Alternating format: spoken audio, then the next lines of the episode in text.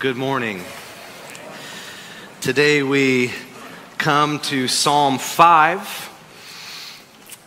And just like Psalms 2 and 3 and 4, which came before it, and just like Psalm 6 and 7, which come after it, today we come to a psalm of lament. We will get to psalms of praise eventually, I promise. But before we do that, we have to grapple with a few things first. And if you've been tracking with us in our series, or if you've just ever read through the first few Psalms, you'll know that beginning in Psalm 1, we grapple with wickedness. And then into Psalm 2, we have to grapple with war. Into Psalm 3, we grapple with loss and with evil. Last week, Psalm 4, we grapple with the pain and the confusion and maybe even a difficult night of sleep that comes from all of those things.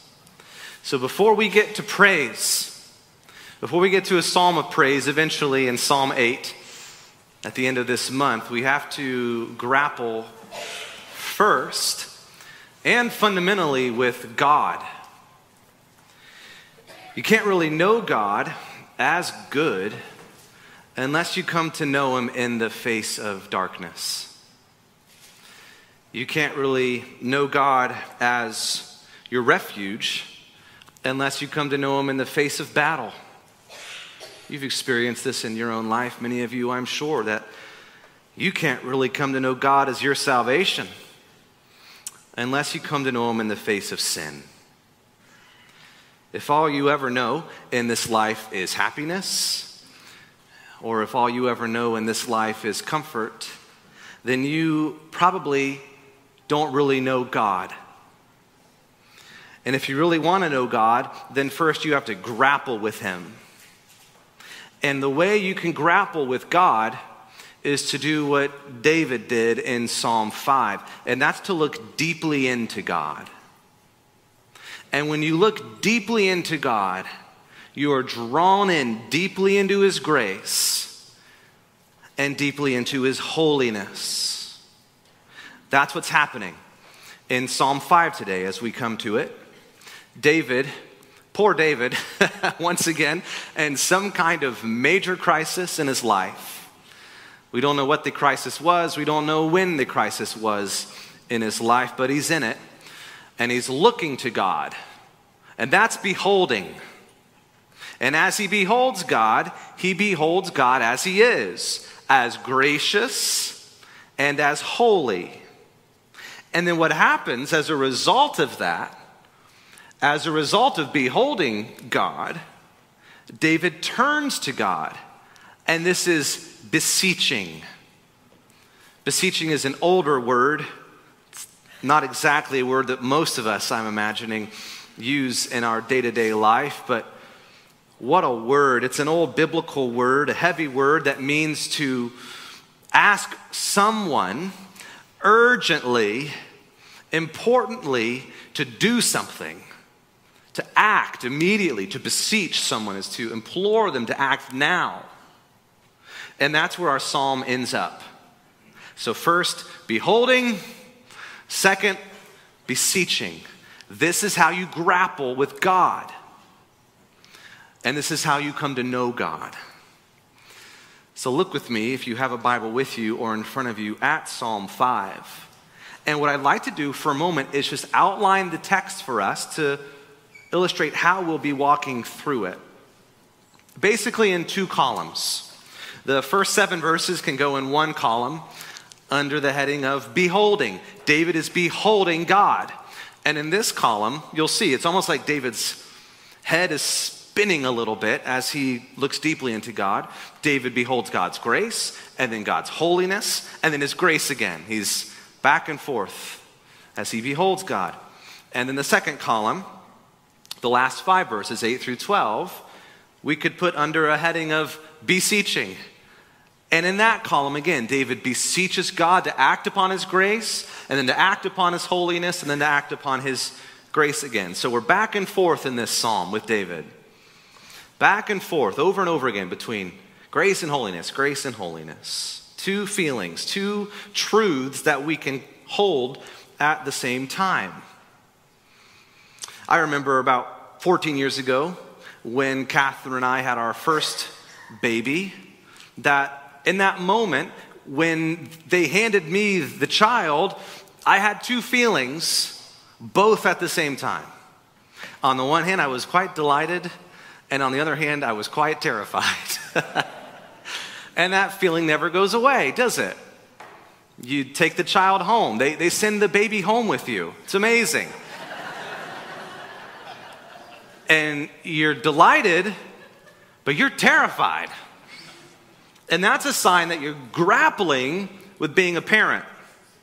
When you hold on to those two things at the same time and you never let go, when you're delighted and terrified, you're grappling with being a parent. It's not either or, it's both and. David begins Psalm 5 now in a place of delight as he beholds God's grace. Verses 1 and 3. Give ear to my words, O Lord. Consider my groaning. Give attention to the sound of my cry, my King and my God, for to you do I pray. O Lord, in the morning you hear my voice. In the morning I prepare a sacrifice for you and watch. David could not have written these verses any more personally, on any more of a, a, a love level, a familiar level with God. Just look at how he uses the words my.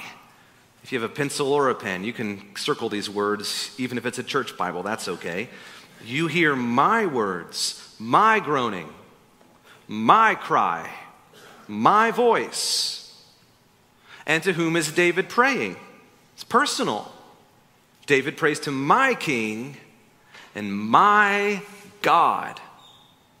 David gets God's grace and he shows it in how he prays.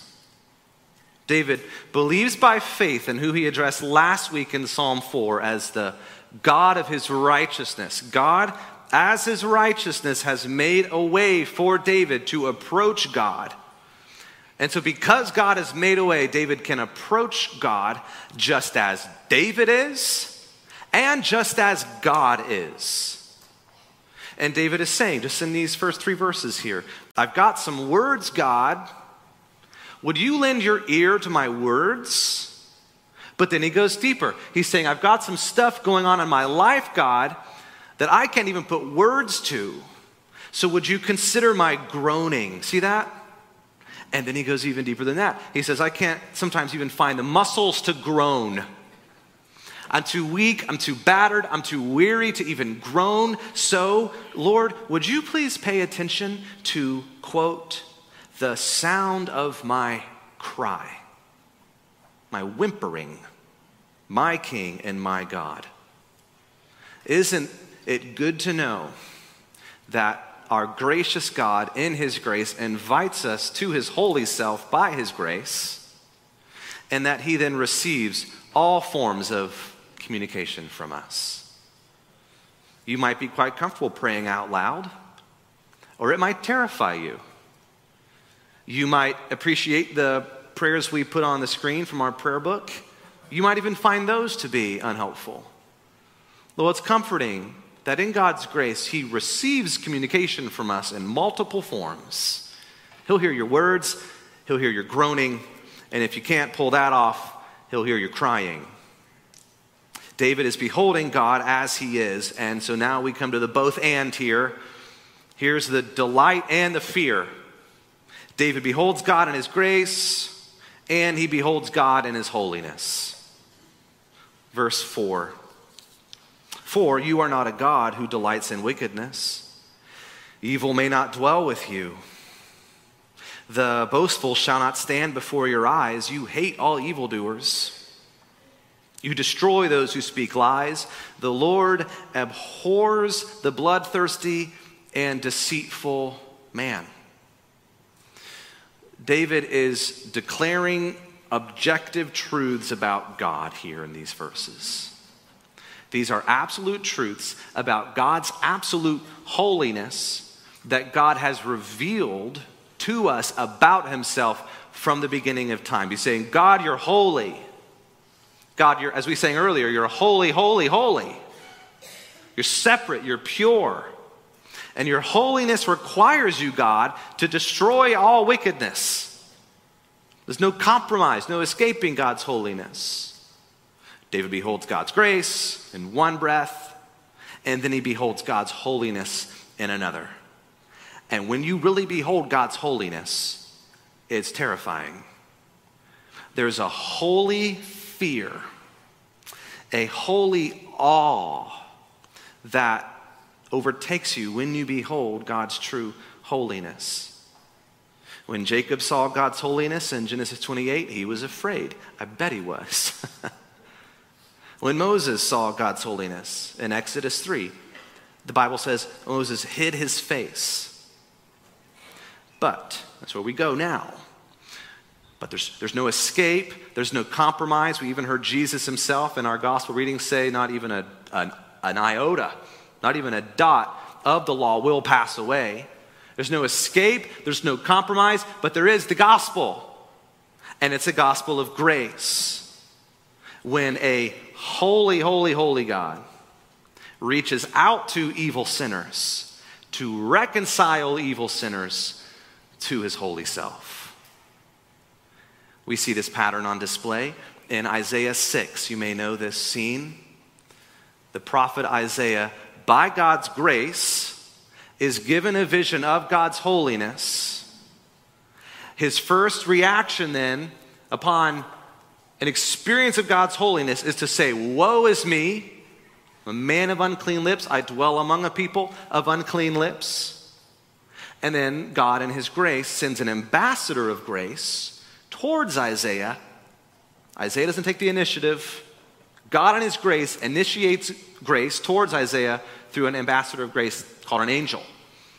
Touches Isaiah's lips and says these words of the gospel to Isaiah Your guilt is taken away and your sin is atoned for.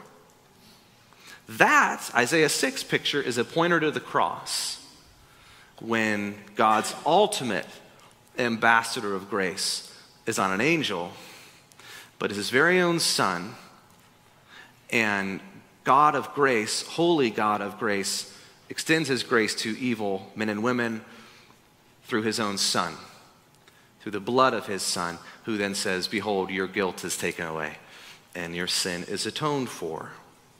So David is already getting a, a hold of this, beholding God's grace and God's holiness, and yet the extension of God's grace to him. And that's where he goes now in verse 7.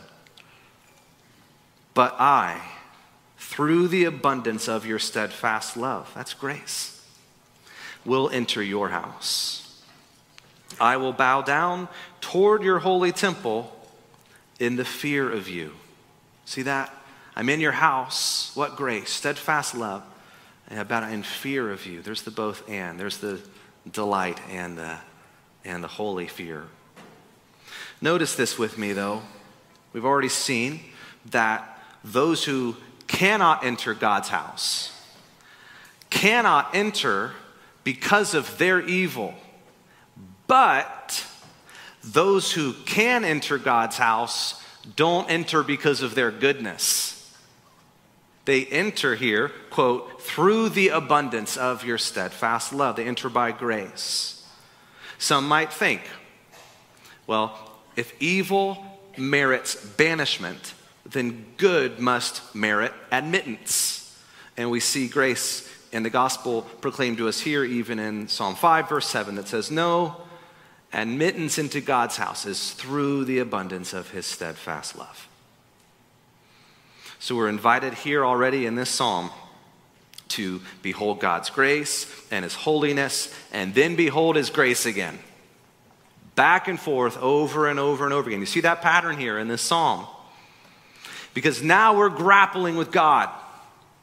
Now we're talking. Now we're really coming to know God. We're saying, God, you are absolutely full of grace. Praise your name. And God, you are absolutely holy. Praise your name.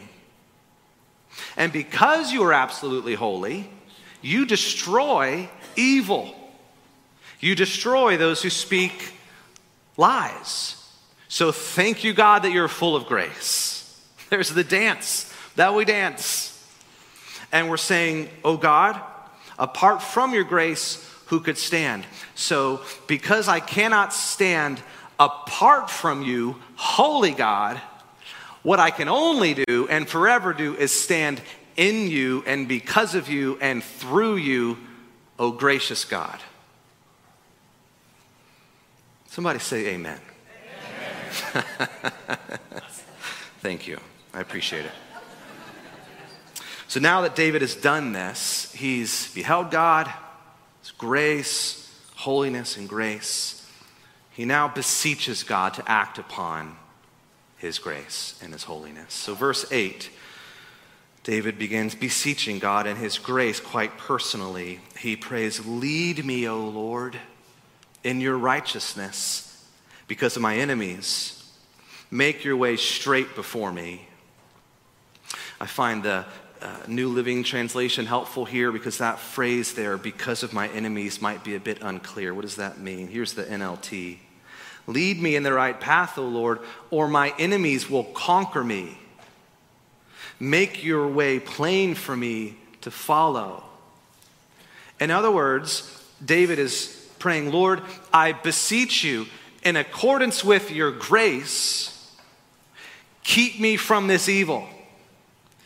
I am not strong enough, O Lord, to withstand evil.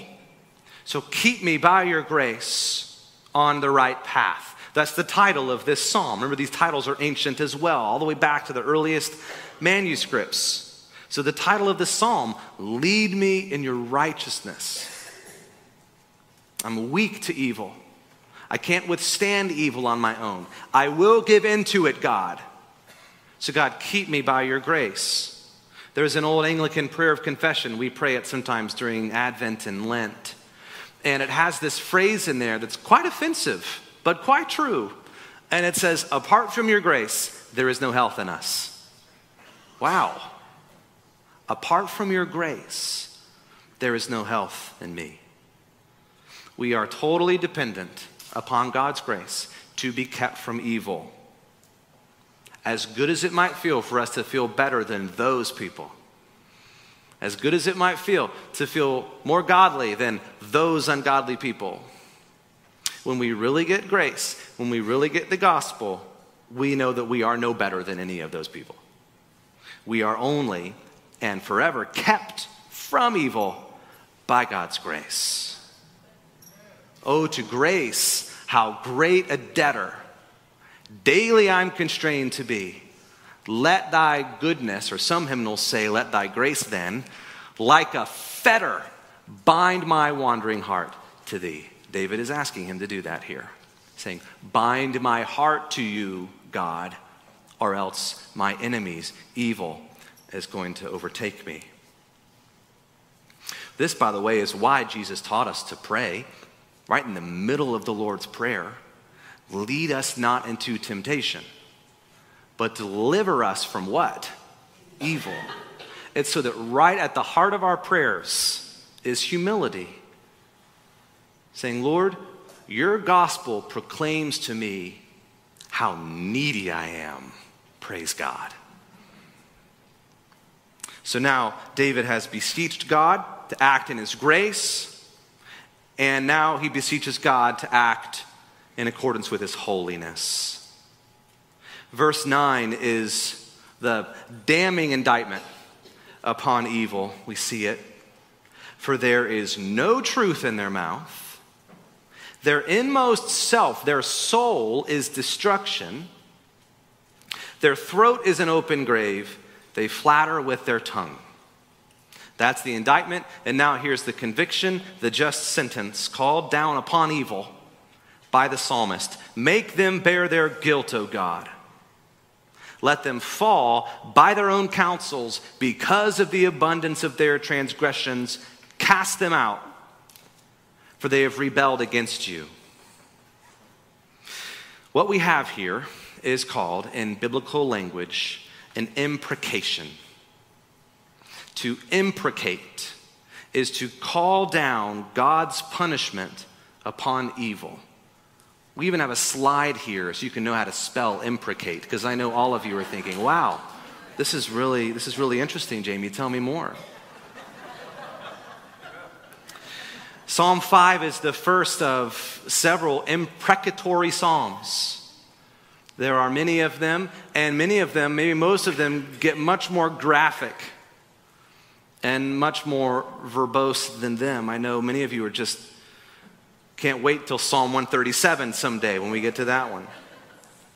These can be uncomfortable. They can be difficult to read. The psalmist is calling upon God in his holiness to do what his holiness requires him to do, which is to destroy evil. Now, since this is our first time uh, coming to an imprecatory psalm, let me take a few minutes and explain why these are in the Bible, why God has these in the Bible for us, and how we might be able to use them. How in the world would it be appropriate for David, or for any psalmist for that matter, or for any of us for that matter, to pray one of these prayers? To call down God's punishment on evil, and actually to call for the death of evil people. First, because the Bible and the psalmists were divinely inspired by God. That's one reason.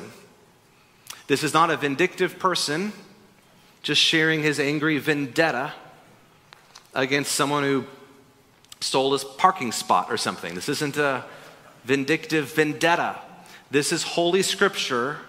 Therefore, this is God's revelation. What is it revealing? That's the question. That leads me to my second answer here about why. Why? Because the psalmist is calling down God's judgment on God's enemies. He's not calling down God's judgment on David's enemies. This is a very important distinction here.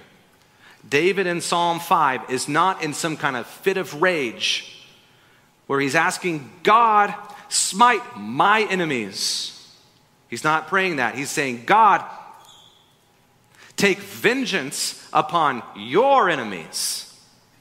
Third, because the Psalms also clearly call down God's grace, God's love, God's kindness. Because the Psalms also, over and over, beckon rebels to repent and to return and come back to God. You read the Psalms, there is grace upon grace and love upon love and repentance upon repentance in the Psalms. And yet the Psalms are not either or. There is the grace of God and there is the holiness of God, but these two words do not describe how God behaves. These two words describe who God is. You tracking with me here? God is grace and He is holiness both at the same time. God doesn't get mad like you and I get mad. God is holy. You and I have good days and bad days. We're in a good mood. Someone cuts us off in traffic, we're in a bad mood. Not with God.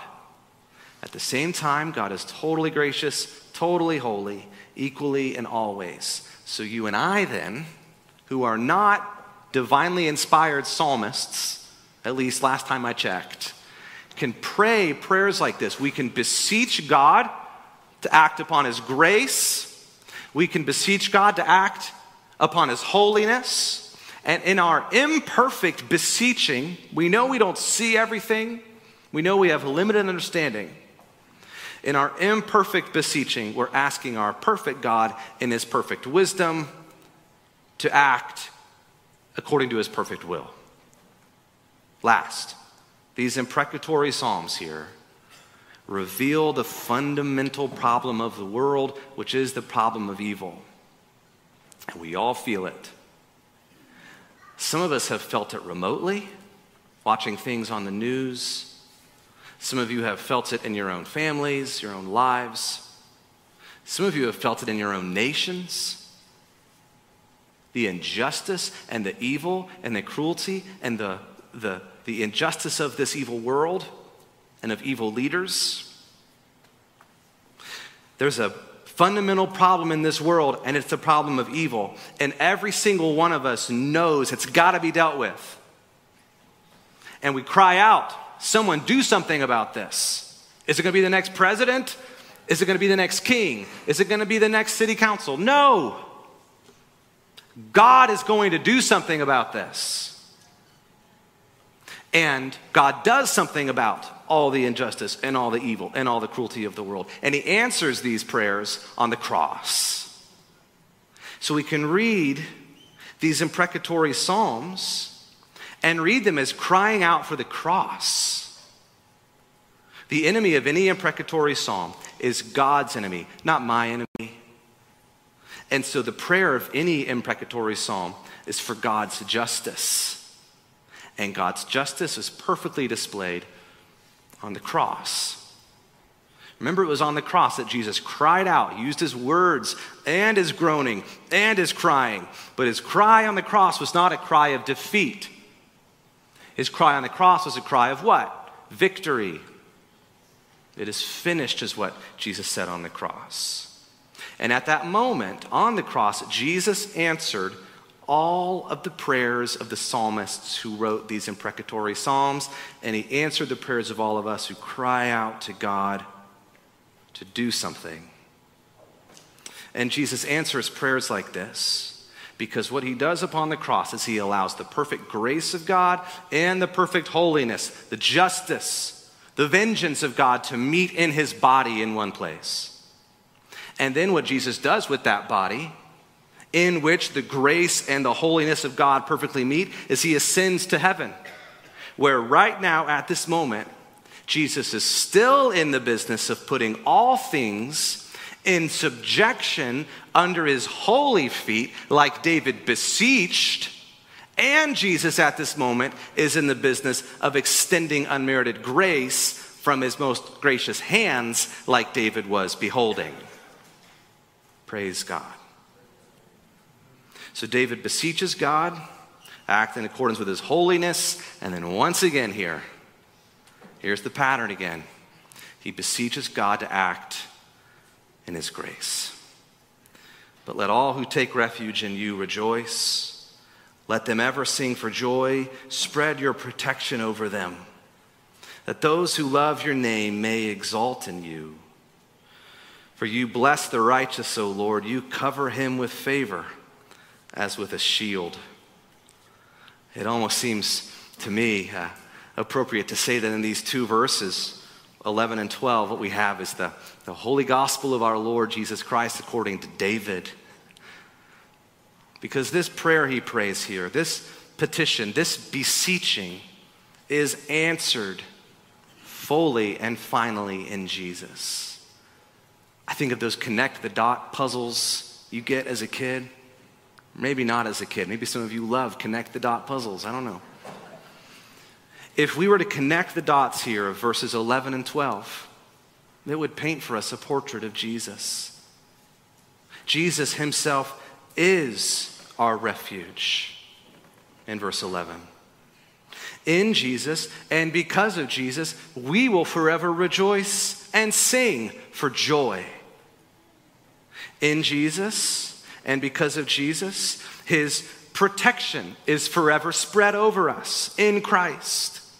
And we will forever exalt in his name. And in Christ, verse 12 is fulfilled. We are made righteous, we are blessed.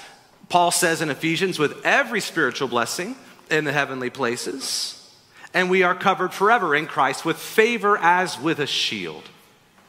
Verses 11 and 12 for us paint the portrait of Jesus' face. So if all we've known in our lives is happiness, and if all we've known is comfort, then we might not really know God. If we really want to know God, we have to do what David did in Psalm 5 look deeply into Him, look deeply into His grace look deeply into his holiness, and then back to his grace again. And keep looking, keep grappling. Then you'll really come to know God. And it will lead you to lament, yes. But it will also lead you to praise. So let's pray. Well, Father, we thank you once again for your word and for your Son, Jesus Christ, and for your Holy Spirit who binds our wandering hearts to you. God, help us to know you, to really know you, not to settle for less. Take us deeply and more and more deeply, O oh God, into your grace and into your holiness. We ask in Jesus' name. Amen.